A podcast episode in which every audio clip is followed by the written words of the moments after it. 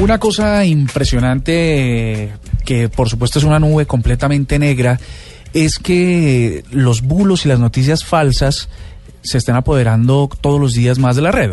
Y en este caso en particular en temas tan sensibles como el ébola. Resulta, Juanita Carlos, oyentes, que medios españoles como ABC, El Mundo, Economista, Antena 3 y El País han sido o, se están quejando porque piratas informáticos o gente muy desocupada mm, hacen fotos de sus, de sus páginas iniciales o el home y ponen titulares como si fueran eh, tomados, un pantallazo tomado del portal de estos medios informando sobre casos de ébola. Esto es muy sensible y muy grave, sobre todo porque, por ejemplo, hace unos minutos nos reportaba Lexi Garay acerca de, del primer positivo de ébola en Nueva York, que se haya confirmado en este lado, sí, de Médicos Sin Fronteras que estuvo en Nigeria precisamente ayudando a enfermos de, de, de esta enfermedad, a enfermos de esta enfermedad, a pacientes con esta enfermedad. Entonces, muy muy grave que esto esté pasando porque como uno recibe la fotografía y es y el portal es idéntico es una edición fotográfica pues se presta para para crear en la gente unas alertas completamente innecesarias que pueden producir por supuesto accidentes desastres eh, crisis que, que no están bien. Así que si usted recibe fotografías de portales eh, de información de medios de comunicación eh, reconocidos con noticias que usted ve que, que pueden ser muy sensibles mejor vaya al portal y revíselo. Es cierto. Sí, es lo mejor. Oiga, yo le tengo otra nube negra, ¿puedo? Sí, claro. Ah, bueno. Pues resulta que hemos hablado de los, de los, de los intentos de hackeo a iCloud varias veces, en varias ocasiones aquí en la nube.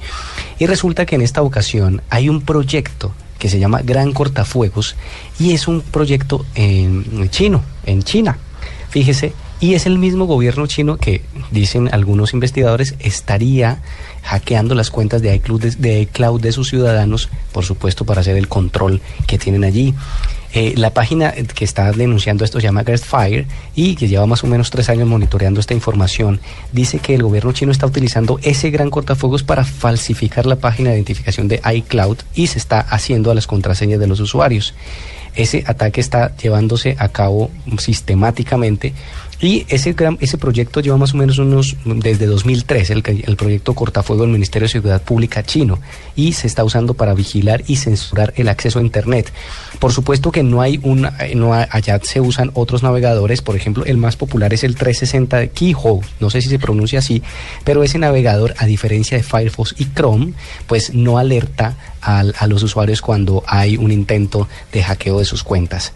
Así que esto sigue denunciándose, pero curiosamente, fíjese que estuvo eh, Mark Zuckerberg. ¿Usted sabe quién es Mark Zuckerberg? Sí, un señor que se inventó una cosa. ¿Facebook es? Imagínese.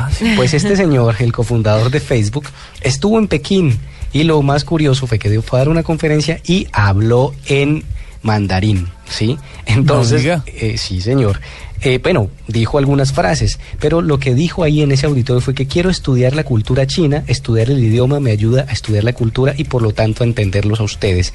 Esto es un paso enorme, además acuérdese, acuérdese toda la censura que ha tenido las redes sociales y estas plataformas en estos países. Entonces entró pisando fuerte Zuckerberg después de lo que les acabo de contar de la nube negra. No, pues es que eso es que cuando los gurús hablan de tecnología parece que le estuvieran hablando uno como en chino. 8 de la noche, 46 minutos, ya volvemos.